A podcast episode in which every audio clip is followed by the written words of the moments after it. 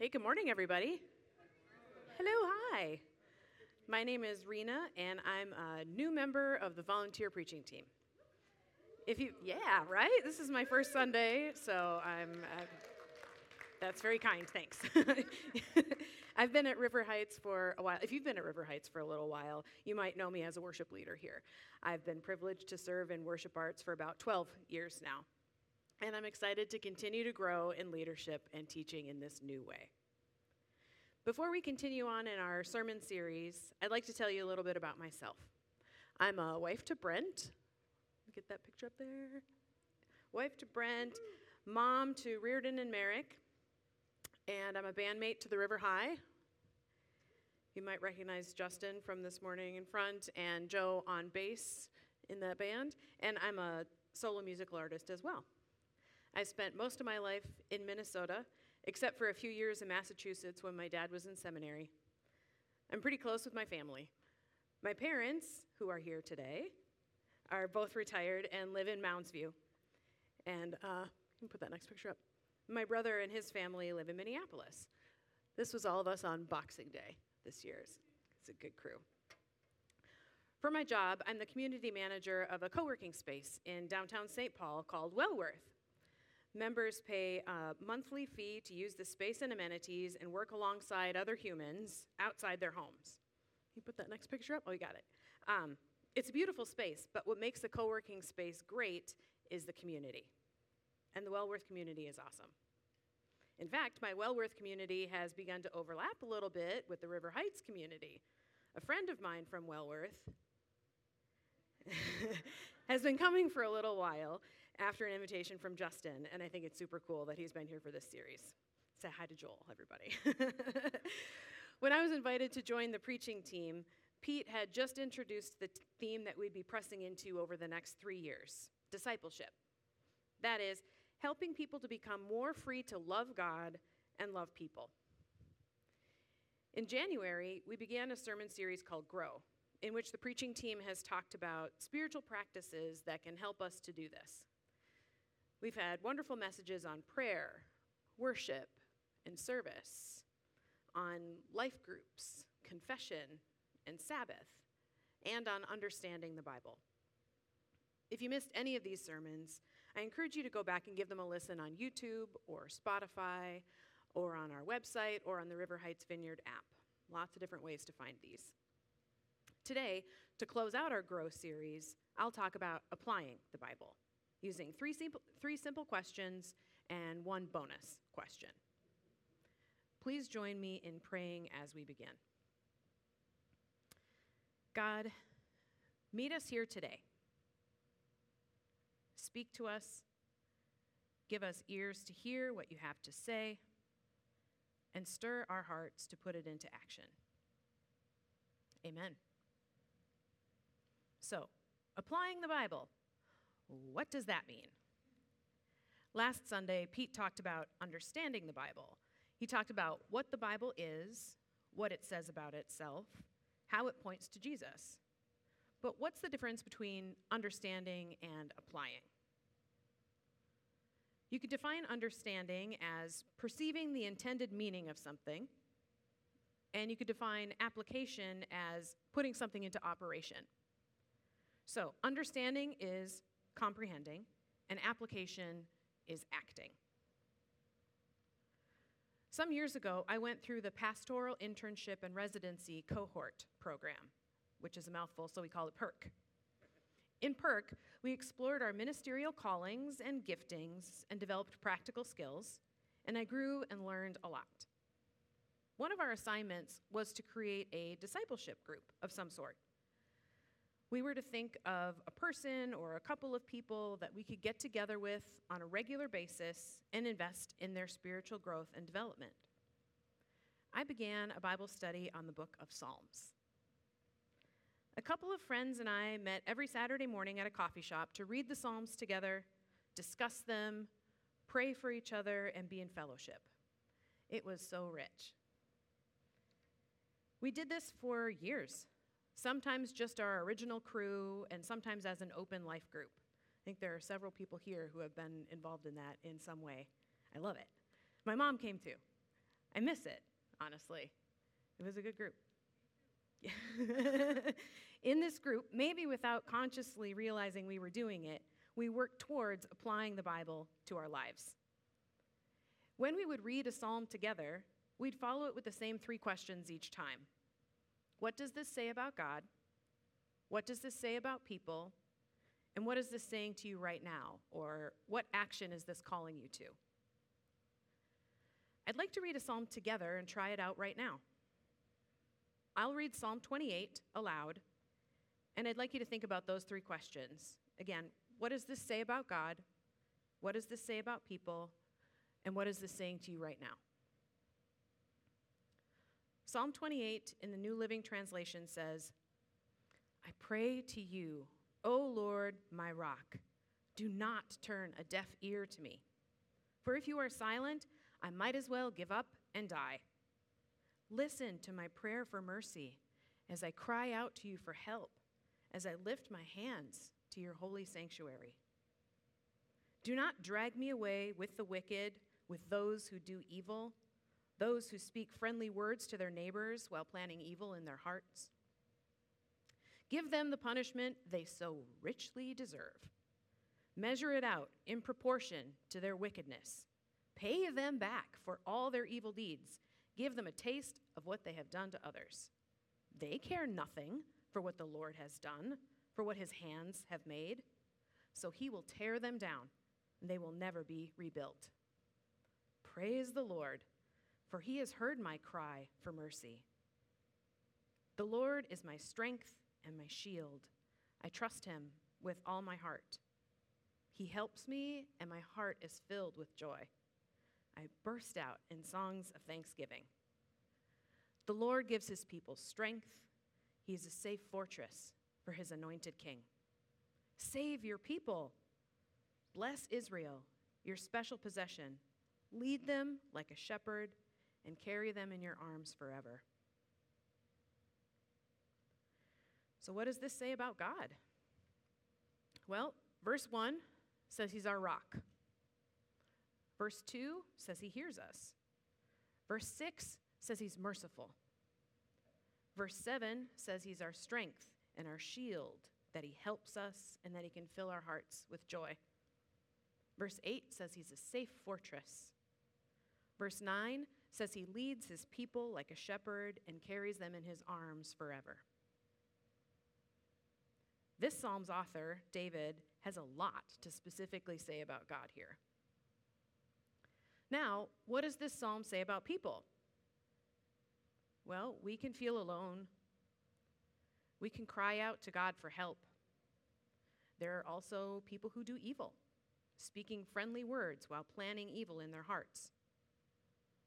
In spite of this, like in verses 6 and 7, we can praise the Lord. We can feel safe with the Lord as our fortress and strength, and we can trust him to lead us like the shepherd that we need. And the final question we asked in our group, what does this say to you right now? Or what action is this calling you to? Maybe it's calling you to pray for mercy or protection. Maybe it's calling you to repent of speaking friendly words to others while planning evil in your heart. Maybe it's calling you to praise the Lord. Well, congratulations, you've just applied the Bible to your life today. When you go and do the thing, pray, repent, or praise, you've just taken your understanding and put it into action. You've applied it. Something else about me is that I love knowledge. I'm a collector of knowledge, all kinds of stuff. When my husband, Brent, goes to bar trivia with his buddies, I'm often a teammate in absentia, and he'll text me questions. Now, I know what you're thinking, but this is definitely not cheating. It's not. We've decided it's not cheating. Here are a few questions that I've gotten from him recently, and let's see how you do, just for fun and imaginary points. So the first one, what city is home to skyscrapers with such nicknames as the cheese grater, the walkie-talkie, the gherkin, the Pringle, the can of ham, and the electric razor? Does anyone know it? London, yeah. How about a Russian three-letter suffix that is the equivalent of English er? Anybody? Nick. How about, next one, a luxury brand that once sold harnesses for the carriage trade? Hermes. And what was the name of the band before Spinal Tap? No one? My answer to this one was, ask Justin. I don't know. I still don't know. None of this is very useful knowledge. Maybe there's some way I could apply it, but I don't. Last week, Pete talked about understanding the Bible, how it gives us hope and encouragement, how it's full of wisdom that leads to salvation, how it corrects us, teaches us, prepares us, equips us, and more. This is useful knowledge. This is worth soaking up. This is good stuff. Without applying this collection of knowledge, though, it just gets dusty in its display case. It's pretty to look at and think about, but it doesn't really do anything. I could read the Bible cover to cover every year, locate verses in record time, be able to quote passages perfectly and explain really difficult concepts. But if I don't put that knowledge and understanding into action, I'm missing out. I'm missing out on the richness of a fuller relationship with God, myself, and others. I'm missing out on God's blessings and his freedom. James 1:22 through 25 says, "But don't just listen to God's word. You must do what it says. Otherwise, you're only fooling yourself. For if you listen to the word and don't obey, it's like glancing at your face in the mirror. You see yourself, walk away, and forget what you look like.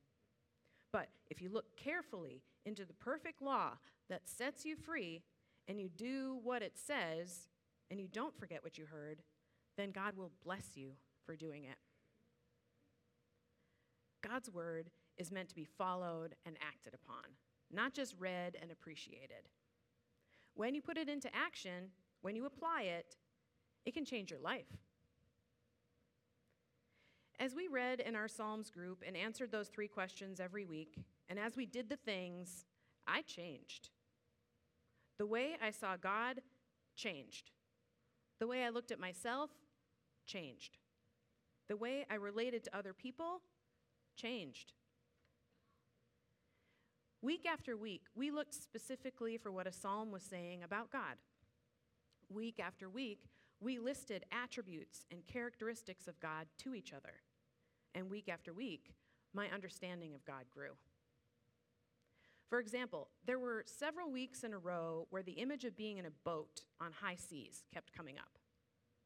We talked about being in the trough of a wave and not being able to see over the swell, not having hope of the storm ending, and not being able to see land. And then we talked about God and how he has a higher view and can see even when we can't.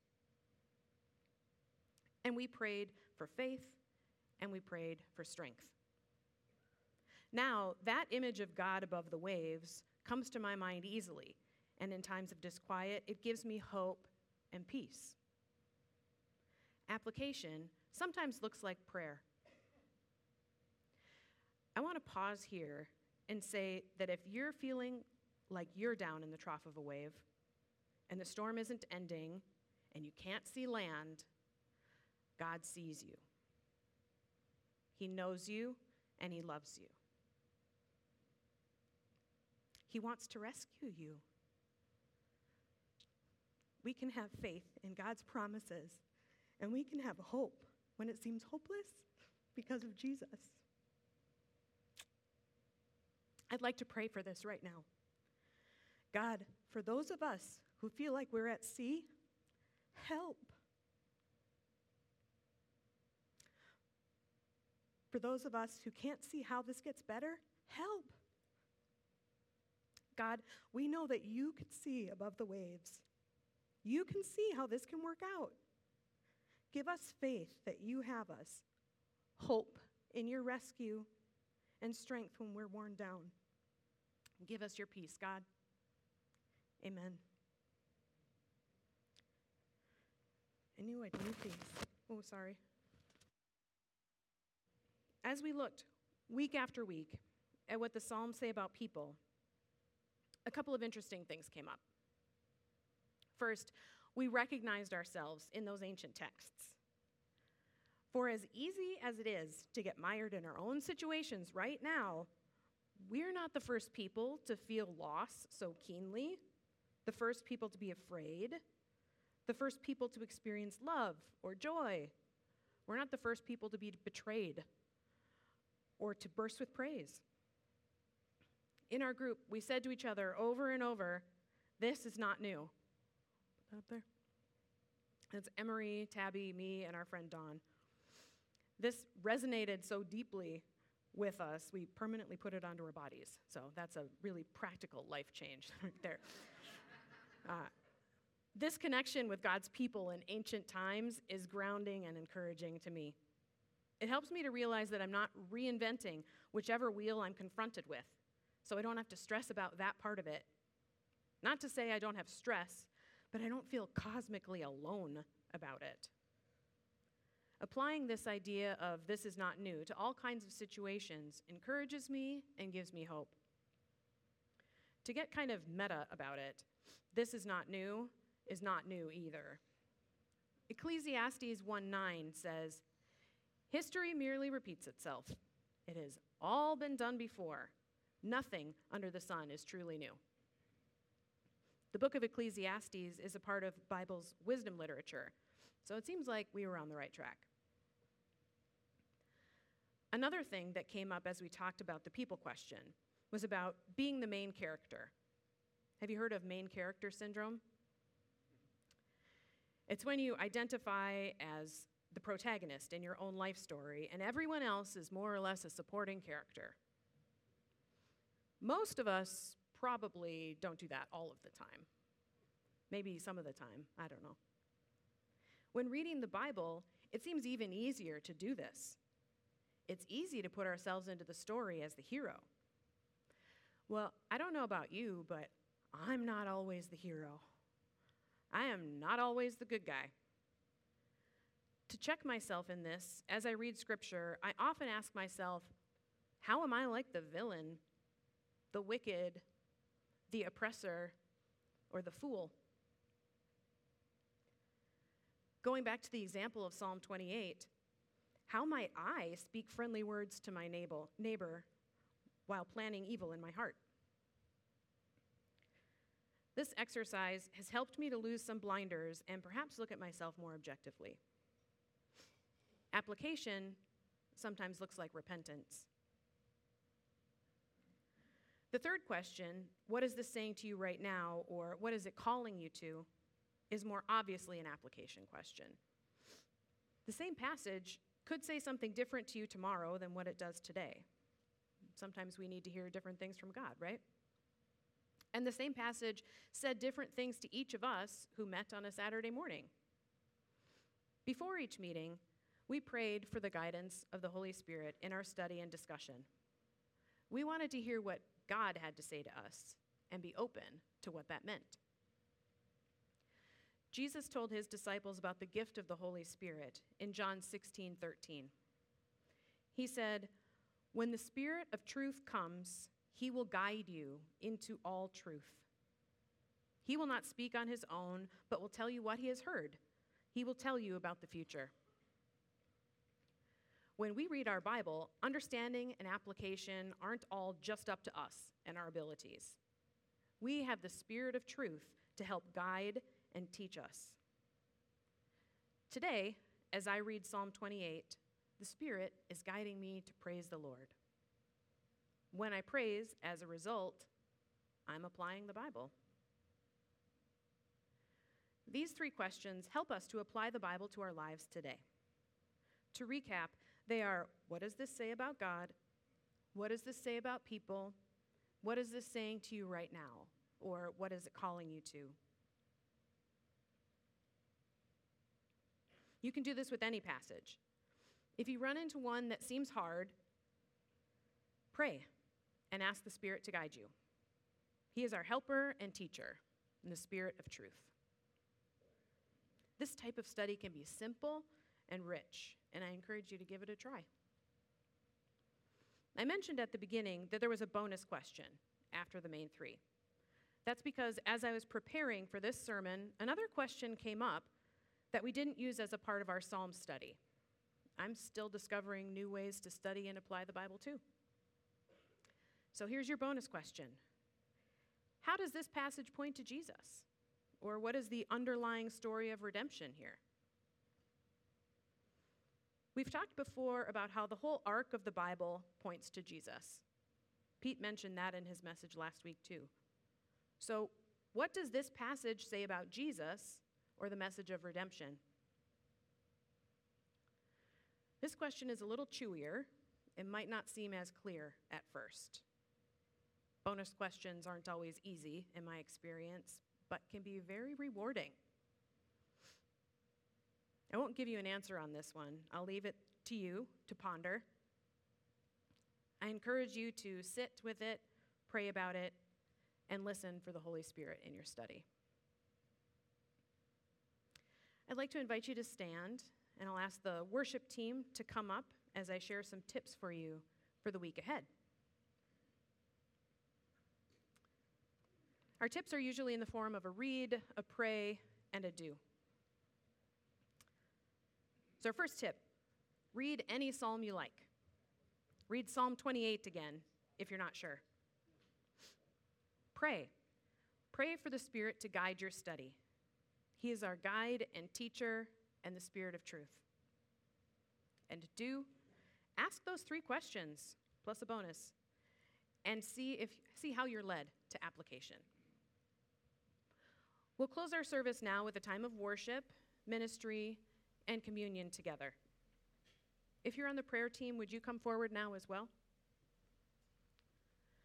During these next few songs, I invite you to come and get prayer for any need that you have or for any prompting you may be feeling from the Holy Spirit. If that idea of being in the trough of a wave spoke to you or feels like that might be you, come forward and get prayer for that. God wants to meet you there.